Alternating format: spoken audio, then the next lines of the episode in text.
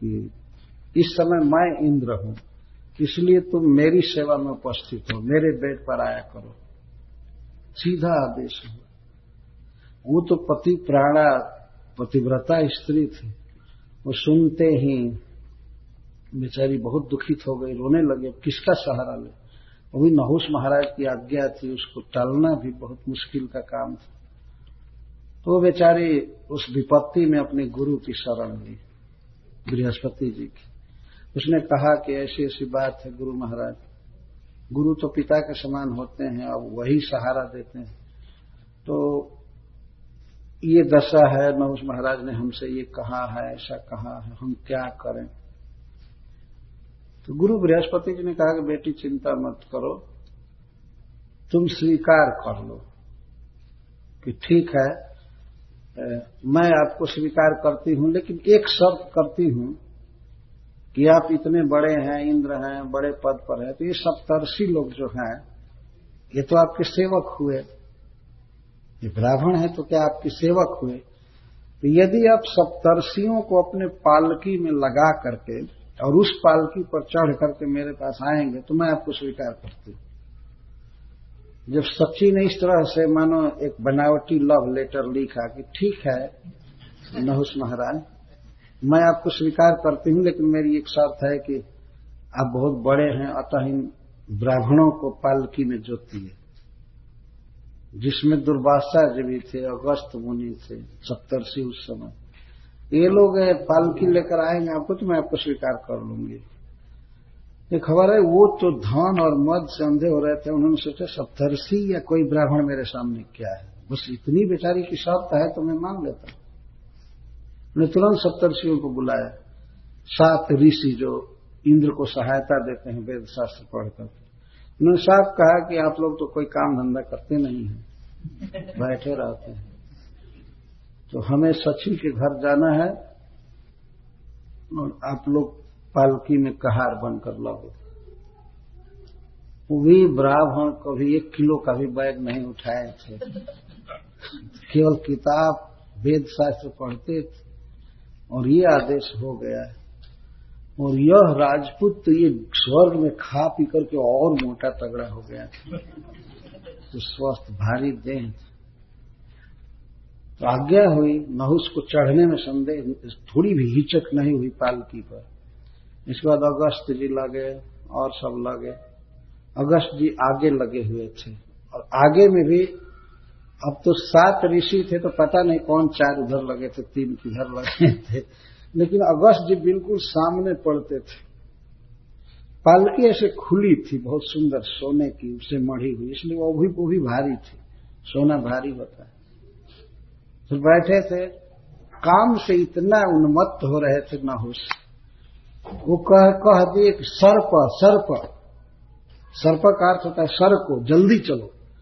जल्दी जल्दी चलो, इसको सर्प कहते हैं। सर्प जो होता है वो छलक कर चलता है तेज, इसीलिए उसको सर्प कहते हैं। तो नहुस काम वासना से बिल्कुल उन्मत्त हो रहे थे, उन्होंने कहा, सर्प सर्प। वे ऋषि लोग इतने अभ्यस्त नहीं थे कि कहार जैसे सबस सबस कहते हुए पालकी ढोवे। वो तो बेचारे धीरे धीरे चल रहे थे। तो नहुस को इतना अभिमान हो गया, इतना भी जल त्वरा में थे कि अगस्त जी पर उन्होंने लात मारा। लात से मारा और कहा कि तुम क्यों देरी करते हो? सर्प सर्प जब पैर से मारे और सर्प कहे तो ये सप्तर्षि पाल की रख करके और अगस्त जी ने साफ़ दिया, तुम सर्प सर्प कह रहे हो, तुरंत सर्प हो जाओ। और ये अब तो इतना सुनना था कि नहुस महाराज का होश उड़ गया। अब उन्हें ज्ञान हो गया कि मैं कितनी गलती कर रहा था। ओहो, मैं क्या सोच रहा था। लेकिन उन्होंने अगस्त जी के चरणों में गिर करके क्षमा मांगा, कहा कि ये ऋषि, ठीक है, मेरी गलती के कारण आपने हमको साथ दिया। परंतु आपके चरणों में यही मेरी प्रार्थना है कि आप कृपा करके बताइए कि मेरा ये सर्प जूनी से कब उद्धार होगा? आपका साप कब नष्ट होगा? तो अगस्त जी को दया आ गई। उन्होंने वरदान दिया कि देखो, तुम तो सर्प बनोगे, बहुत बड़ा अजगर बनोगे, और तुम्हारे भोजन की व्यवस्था को मैं विषय में कह रहा हूँ। दिन के छठे भाग में कोई भी जानवर कोई भी व्यक्ति तुम्हारी पकड़ में आ जाएगा, वो तुमसे छूट नहीं पाएगा। चाहे वो बड़ा हाथी हो, चाहे मनुष्य हो, बाघ हो, सिंह हो तो भोजन की व्यवस्था तो इन्होंने कर दिया और कहा कि किसी श्रेष्ठ व्यक्ति से जिस दिन तुम्हारी बात होगी, तुम वार्ता करोगे श्रेष्ठ व्यक्ति से, उसी दिन तुम सर्प जोनी से मुक्त हो जाओगे। और मेरी कृपा से तुम्हें यह स्मृति रहेगी कि तुम क्यों सर्प बने हो और तुम नहुस थे। ये याद रहेगी तो नहुस महाराज सर्प बन गए, वन में। जो पांडव वन में गए हुए थे, जब द्वैत वन में रह रहे थे, उसी वन में ये नहुस अजगर बन करके पड़े हुए थे। और इनको बात यह पूरी तरह से मालूम थी कि हमारे ही वंश के लोग इस वन में आए हुए हैं। और उनकी इच्छा थी कि मैं युधिष्ठिर से बात करूँ। क्योंकि अब युधिष्ठिर से श्रेष्ठ पुरुष कौन होगा? तो उसके साथ बात करके मैं सर्वजनी से मुक्त हो जाऊँगा। ये बात उनको याद थी। तो दैव जोग से एक दिन भीमसेन उस वन में अकेले वृक्षों को तोड़ते हुए, रास्ता बनाते हुए, पत्थर फोड़ते हुए पहुँच गए। तब तक उस सर्प ने उनको अपनी पकड़ में ले लिया। तो ऋषि का वरदान था, कोई मुक्त नहीं हो सकता था उसकी पकड़ से। तो भीमसेन तो समझे कि अरे ये सांप फांप क्या है हमारे लिए? तो उसको हाथ से पकड़ करके वो छुड़ाना चाहे, लेकिन वो तो ऐसा जकड़ लिया कि अब कोई भी चार काम नहीं कर रहा था। हार गए, बिल्कुल चूर, थक गए, और वो सर पकड़ करके और ऐसे मुख फाड़ करके बार बार देख रहा था कि अब तो निकलेगा स्वस्थ हो गए भीमसेन, एकदम मरे हुए जैसे। शाम हो गई महाराज युधिष्ठिर अपने गुरु धौम जिसे बातचीत करने लगे, सब भाई आ गए भीमसेन कहाँ है? तो ये दोनों खोजने निकले। धौम्य जी और युधिष्ठिर महाराज की, भीमसेन कहाँ तो मरे हुए बाघ, हाथी और बड़े बड़े झाड़ियों को उखाड़ा हुआ देखते हुए, वे गए तो देखे तो भीमसेन तो मर चुके हैं। ये लोग समझे कि मर गए क्योंकि कोई चेष्टा नहीं हो रही थी, न सांस, न हाथ हिल रहा था, न पैर। निकट जब पर जब युधिष्ठिर महाराज गए तो देखे कि पलकें गिर रही हैं। तो समझ गए कि अभी तो जीवित लेकिन सर्प की विचित्र आकृति को देखकर युधिष्ठिर महाराज समझ गए कि यह अधोगति में पड़ा हुआ कोई देवता, चाहे ब्राह्मण, कोई साधु, वैष्णव, ऐसा कोई सांप हो नहीं सकता। और वो भी भीमसेन को अपनी पकड़ में कर ले, ऐसा कौन सांप हो सकता है? तो महाराज युधिष्ठिर हाथ जोड़ करके कहे कि, हे सर्पराज निश्चित ही आप कोई महान व्यक्ति हैं। किसी कारण से आप इस अपगति में हो गए हैं। मैं आपसे एक प्रार्थना करता हूँ। ये जो हमारे भाई हैं, हमारे दूसरे भाई हैं, हम लोग माता कुंती के तीन पुत्र हैं। हमारे पिताजी नहीं रहे, हम लोग अनाथ हो गए, माँ ने हमारा पालन किया। तो इस भाई पर मुझे बहुत भरोसा है, इसको छोड़ दीजिए। और यदि आप भोजन चाहते हैं तो मैं इसके बदले आपको कोई सींग या बाघ आपको अर्पित कर सकता हूँ। इसके बदले में ये मेरे भाई को छोड़ दीजिए। सर्प तो बहुत खुश हुआ मन में जो युधिष्ठिर के साथ बात करने का अवसर मिला। इसी कारण वो भीम को पकड़े भी थे। जानते थे कि भीम हमारे ही खानदान का है। और पकड़ने पर युधिष्ठिर आएँगे उनके साथ बात करूँगा तो सर्प ने कहा कि नहीं, ईश्वर के द्वारा ये मुझे प्राप्त हुआ है, अपने आप। तुम्हारी कृपा का भोजन मैं क्यों करूँ? तुम पकड़ करके जीव दोगे, वो मैं खाऊँगा, ऐसा नहीं। ये मेरी कमाई है। ईश्वर ने इसको भेजा और मैं पकड़ा हूँ इसलिए मैं खाऊँगा। केवल ऊपर से कह रहे थे, खाने की इच्छा नहीं थी उनकी। तो बारंबार गिड़गिड़ा रहे थे युधिष्ठिर महाराज। बल्कि आप हमको खा जाइए, लेकिन इसको छोड़ दीजिए। मेरी माँ अनाथ है, विधवा है, उसका कौन पालन करेगा? ऐसा युधिष्ठिर महाराज ने कहा कि मुझको खा जाइए। तो सर्प कहता है, तुम तो दुबले पतले, तुम्हें इतना मांस है ही नहीं, मेरा पेट नहीं भरेगा। मैं इसी को खाऊँगा। लेकिन एक प्रश्न का उत्तर दो। कि कोई ब्राह्मण जन्म से ब्राह्मण होता है कि कर्म से? अगर ठीक ठीक उत्तर दे दोगे, मैं कुछ प्रश्न कर रहा हूँ, तब तो मैं तुम्हारे भाई को छोड़ सकता हूँ। छोड़ने का विचार करूँ मैं युधिष्ठिर महाराज तो रो रहे थे, ठीक है प्रश्न कीजिए। तो उन्होंने प्रश्न किया ना उसने कि ब्राह्मण जन्म से होता है या कर्म से?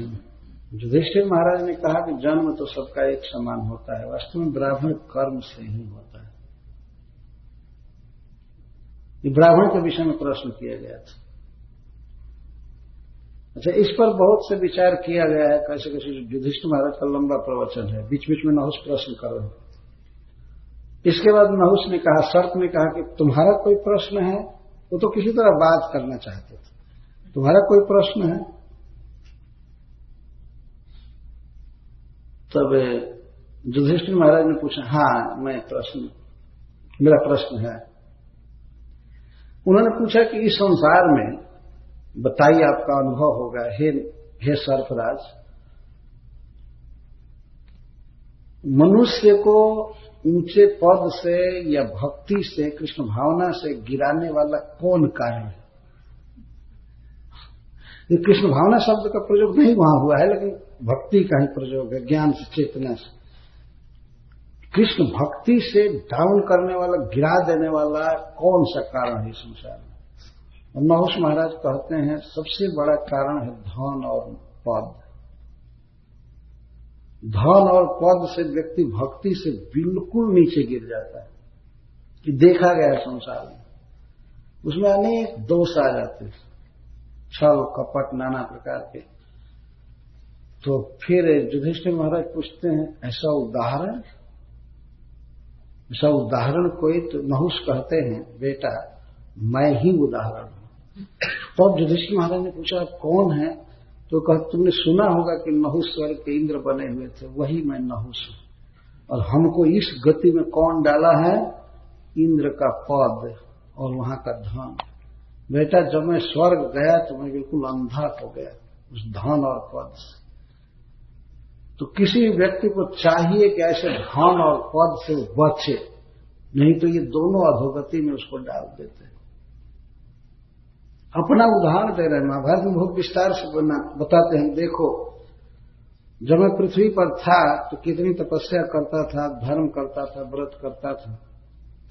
जब मैं यहाँ आया तो मैं ये सोचने लगा कि मैं ही जगत का ईश्वर मैं ही सब कुछ हूँ। सारे देवता मेरे अधीन हैं। इसीलिए मैंने इंद्र की पत्नी पर भी अपना मन बिगाड़ा। और उस स्त्री के प्रति मनोभाव बिगड़ने के कारण मेरी ये दशा हुई। और बेटा, मैं इसी प्रतीक्षा में था कि तुम कब मेरे पास आओगी। तुमसे बात करने के लिए मैं बहुत उत्सुक था। अगस्त जी ने कहा था कि किसी श्रेष्ठ व्यक्ति से बात करोगे तो सर्प जोनी से मुक्त हो जाओगे। तो मैं इसीलिए तुम्हारे भाई को पकड़ा था कि तुम आओगे। वो छोड़ दिए भीमसेन को। युधिष्ठिर महाराज तो सोचते थे कि कहीं ना कहीं दांत गड़ाया होगा, विष का संचार हो गया होगा, भीम में मर गया होगा। लेकिन नहुस जी कहते हैं कि तुमने मैंने तुम्हारे भाई को कहीं भी नशा नहीं है, केवल पकड़ करके रखा था। और अगस्त जी के वरदान के कारण मेरे ये चंगुल से छूट नहीं पाया। तो ये तुम्हारे भाई रहे, और उसी समय विमान आया। विमान पर सामने भीमसेन खड़े थे जो भेषे महाराज भाव में और विमान पर देवता लोग ले गए नहुस को तीर स्वर्ग ले गए। तो वो बहुत बड़ा अनुभव बताए। कृष्ण भावना में अचल रहने के लिए व्यक्ति को भोगों से बचना चाहिए। नहीं तो तत्काल पतन हो जाता है। एक क्षण में आदमी गिर जाता है। चित्त भगवान से स्खलित हो जाता है। यहाँ पर सुखदेव गोस्वामी जी कहते हैं, तावत त्रिणाकम नहुस सास विद्या तपो जो भाव। स संपदैश्वर्य मदान बोधि नितश्चित तिरश्चम गतिविंद्र पत्निया। एक स्त्री के द्वारा गिरा दिए गए। अगर सची को भोगने का वे प्रयास नहीं किए होते तो इंद्र पद से इनको हटाना आसान नहीं था। लेकिन एक स्त्री में आसक्त होने के कारण इनकी महानुभावता कुत्सित हो गई, गिर गए। तो इंद्र भगवान इस तरह रह रहे थे। ततो गतो ब्रह्म गिरोपहूत ऋतम भर ध्यान निवारिताघ।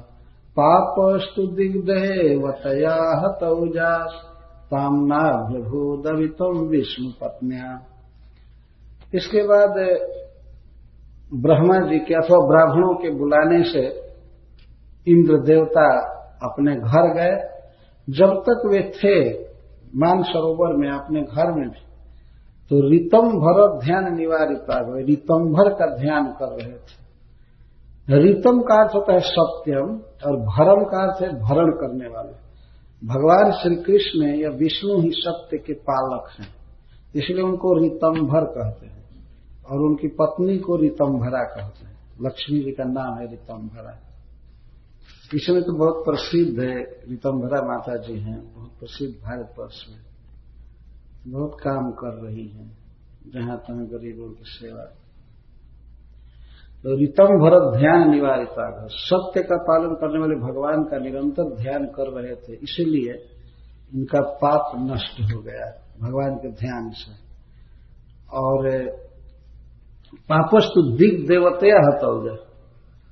और समस्त दिशाओं के, विशेष करके ईशान कोण के, इधर के देवता उस तरफ़ के भगवान शिव हैं।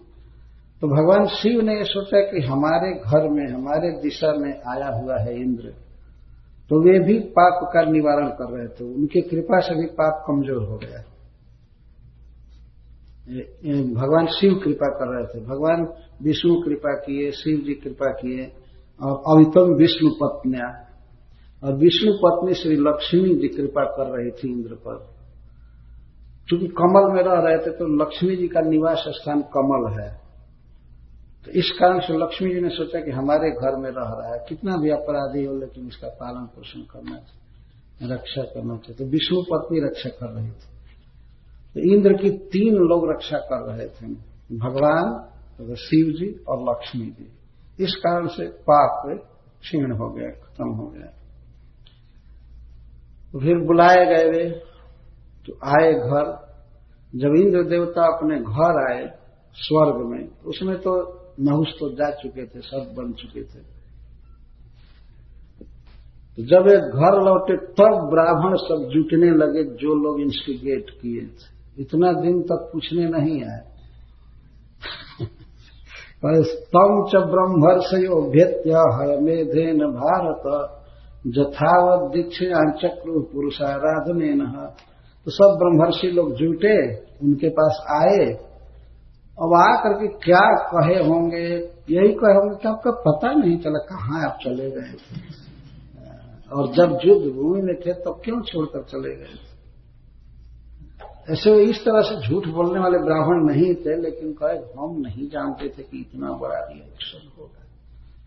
उस समय हम लोग आपको कहे कि पाप नहीं लगेगा नहीं लगेगा, लेकिन तो अद्भुत बात हुई कि पाप लग गया। खैर, कोई बात नहीं, अब अश्वमेध जग की दीक्षा आपको हम दे रहे हैं। तो अश्वमेध जग करने के लिए उनको दीक्षित किए। तो सारे नियम बताए, ऐसे ऐसे। भगवान की पूजा में लगाए।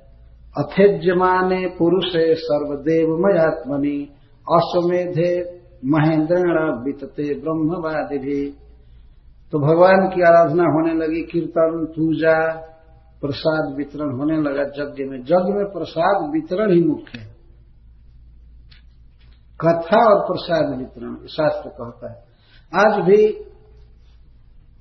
उत्तर प्रदेश के तरफ़, बनारस के तरफ़ लोग यज्ञ में जाते हैं तो ये नहीं कहते हैं, चलो यज्ञ देखने। यज्ञ सुनने चलो। यही कहते हैं, स्त्रियाँ भी कहती हैं, चलो चलो यज्ञ सुनने चले। तो यज्ञ में सुनना मुख्य है और यज्ञ करने वालों को चाहिए कि वे प्रसाद वितरण करें। बिना प्रसाद के यज्ञ मरा हुआ है। ऐसे यही यज्ञ हो रहा है, भगवत कथा। लेकिन यदि प्रसाद न हो तो फिर इसकी ताकत में बहुत कमी आ जाएगी। तो प्रसाद जो है, यज्ञ का जीवन है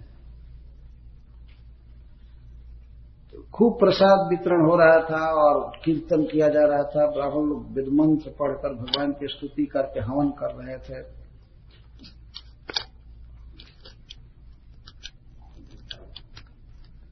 और इस तरह से जग चल रहा था। तो सवई त्वष्ट बधो भूया नपी पाप चयन पर नीत तेन शून्य निहार योधान। ये तो बहुत बड़ा पाप था। वृतराशों के बढ़ का। लेकिन भगवान की आराधना करने के कारण इंद्र का पाप वैसे ही नष्ट हो गया, जैसे सूर्य के उगने पर कुहरा नष्ट हो जाता है। सा ब्राइट डे आ थोड़ा भी पाप नहीं रह गया। भगवान के भजन में बहुत शक्ति तो सौवाज मेधे न जथोदिते नाम।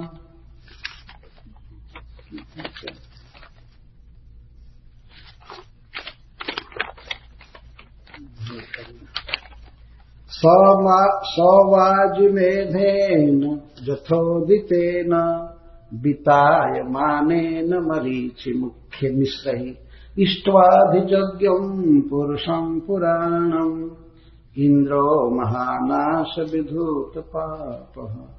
स इंद्र उस महान यज्ञ के अनुष्ठान होने से और इष्टवाधिज्ञ पुरुषम पुराणम परम पुरुष आदि पुरुष भगवान का यज्ञ से पूजन करने के कारण इंद्रो महान, इंद्र महान हो गए, विधूत पाप।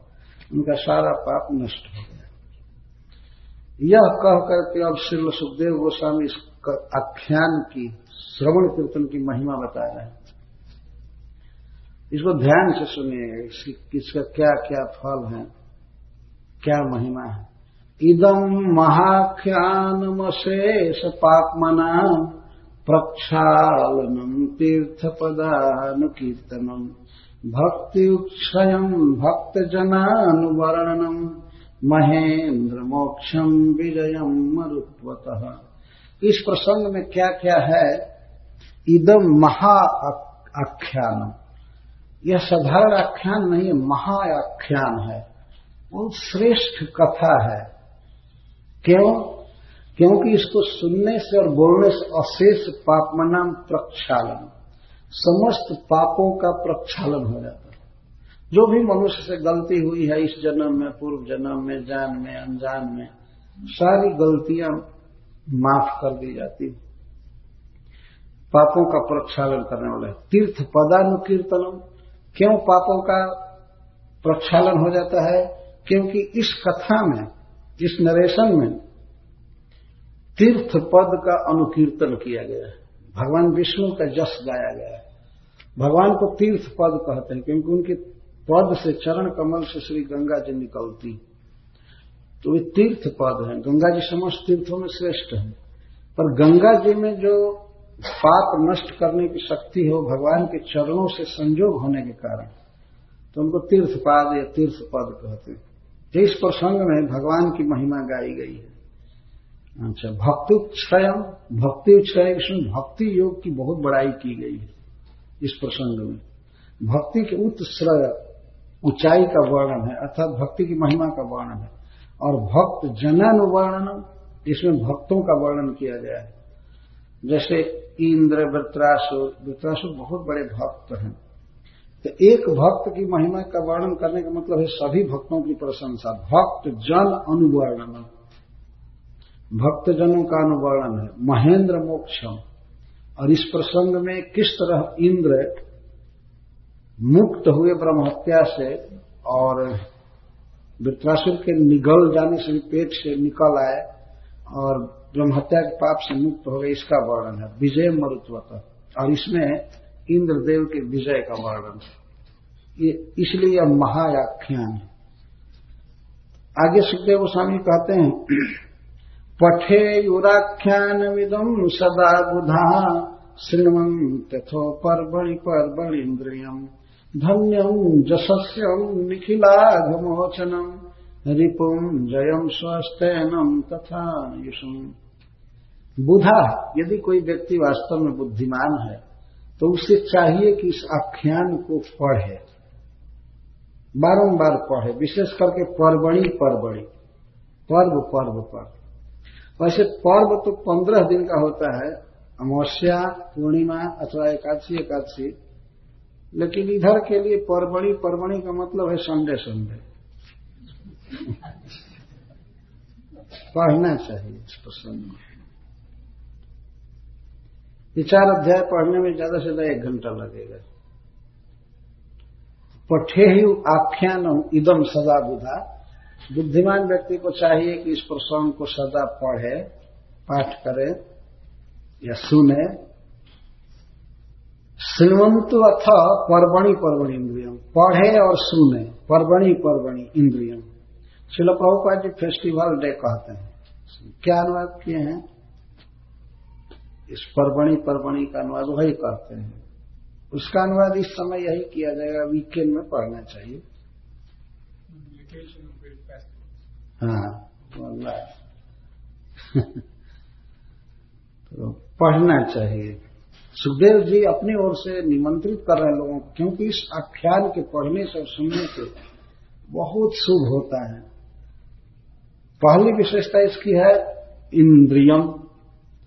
इंद्रियम का अर्थ है कि यह इंद्रियों की शक्ति देता है, अथवा इंद्र संबंधित इस आख्यान को पढ़ना चाहिए अर्थ कैसा है यह आख्यान? धन्यम। यह धन का प्रापक है। इसको पढ़ने और सुनने से धन की प्राप्ति होती है। धन के भाव को ही धन्य कहते हैं। धन्य। जिसके पास धन है, उसको धन्य कहते हैं। तो धन्यम यह प्रसंग धन धन देने वाला है जशस्यम यह बहुत सुंदर जस का विस्तार करता है व्यक्ति के। निखिला घमोचनम समस्त पापों को नष्ट कर देता है, रिपुम जयम, शत्रुओं पर विजय देता है। कई प्रकार के शत्रु संसार में होते हैं। कोई सु कर दिया है, कोई किस किया है, कुछ किया है, कोई हमारे विरुद्ध है तो वो सबको शांत कर देता है। ये प्रसंग देखा गया किस तरह इंद्र जीत गए उतने विशाल शत्रु को। और वृत्रासुर भी जीत गए माया को। दोनों तो जीते ही। इंद्र भी जीते इस प्रसंग में, वृत्रासुर भी जीते, वो तो वैकुंठ प्राप्त किए स्वर्ग प्राप्त किए। जो विजय दिखाया गया। है रिपुम जयम स्वस्थनम। स्वस्थनम का अर्थ है कि परिवार या देश, समाज ठीक से चलेगा, बाल बच्चे सुखी रहेंगे, पढ़ाई लिखाई ठीक से होगी, इंद्रियाँ ठीक रहेंगी, और तथायुषम आयुषम लंबी ज़िंदगी होगी, स्वस्थ व्यक्ति रहेगा। इस प्रसंग को पढ़ने सुनने से। लेकिन आदमी को इस पर विश्वास नहीं होता है, केवल इंजेक्शन और टैबलेट पर विश्वास करता है, और दिन पर दिन दुबला होता है। कितने लोग तो ऐसे टैबलेट खाते हैं जैसे कोई चाना, मटर चबा रहा है। जरा इसको पढ़ करके तो देखिए और सुन करके कि कितनी शक्ति आती है शरीर में। आयुषम सुखदेव जी परमहंस हैं, झूठ बोलने के लिए गंगा तट पर नहीं बैठे हैं। जो कुछ बोल रहे हैं वो फैक्ट है वास्तव में। और और मनुष्य को चाहिए क्या इसके अलावा? स्वस्थ और सुंदर ज़िंदगी, लंबी ज़िंदगी हो, धन पर्याप्त हो, परिवार में सुख शांति हो, किसी की अकाल मृत्यु न हो, और जस बढ़े, पाप नष्ट हो जाए, शत्रु पर विजय प्राप्त करे, मंगल हो तो और क्या चाहिए? स्वस्थनम का अर्थ? यह भी है कि अंत में वह व्यक्ति भगवान का चरण कमल प्राप्त करता है इसको पढ़ने से, सुनने से, सब तरह से सुख मिलता है। इसलिए कहते हैं, बुधा सदा पठे बुद्धिमानों को चाहिए कि ये सदा पढ़े। क्योंकि सुखदेव जी जानते हैं कि बेवकूफ़ लोग नहीं पढ़ेंगे। इसलिए वो कहते हैं कि जो अपने को बुद्धिमान समझते हैं, वो तो पढ़ेंगे। तो बुद्ध लोग पढ़े ही, और क्यों नहीं पढ़े? क्योंकि जानते हैं दूसरे लोग पढ़ेंगे ही नहीं, वो तो अखबार पढ़ेंगे। उनको तो फुर्सत ही नहीं है न्यूज़ पेपर पढ़ने से, टीवी देखने से, वो क्यों पढ़ेंगे इसको? ये पढ़ना चाहिए। और इसी तरह के और भी प्रसंग है श्रीमद भागवतम में। तो बारंबार पढ़ना चाहिए, सुनना चाहिए। भगवान की कीर्ति, भक्तों का उत्कर्ष, भक्ति की महिमा। किसी न किसी भक्त की लीला दी गई है, उद्गार दिए गए हैं। इसको पढ़ने से सब तरह से मंगलमय जीवन होगा, सुखी होगा होगा। तो भगवान श्री कृष्ण आप सबको सुखी रखें, परिवार के साथ। और सबकी मति कृष्ण में लगी रहे। शुभ विचार हो, एक दूसरे की सहायता करें यही कामना है। तो यहाँ पर एक प्रसंग पूरा हो रहा है। ये चार अध्याय का प्रसंग है, इसी के विषय में सुखदेव गोस्वामी ये बात कह रहे हैं। इसके बाद पिछले चार अध्याय, अगले चार अध्याय में वृत्रासुर जी के पूर्व जीवन का वर्णन है, जो चित्रकेतु महाराज थे। तो हम तो इस दो खंड को दो सप्ताह में कहते हैं। तो इस तरह से ये प्रसंग हुआ। तो आप लोगों को बहुत बहुत धन्यवाद है कि आप इस कथा में आए। और इस हरे कृष्ण धाम के भक्तों को बहुत धन्यवाद जिन्होंने ये व्यवस्था किया। एक अवसर दिया हमको यहाँ पर भगवान की बात कहने का। इनका मैं बहुत आभारी हूँ।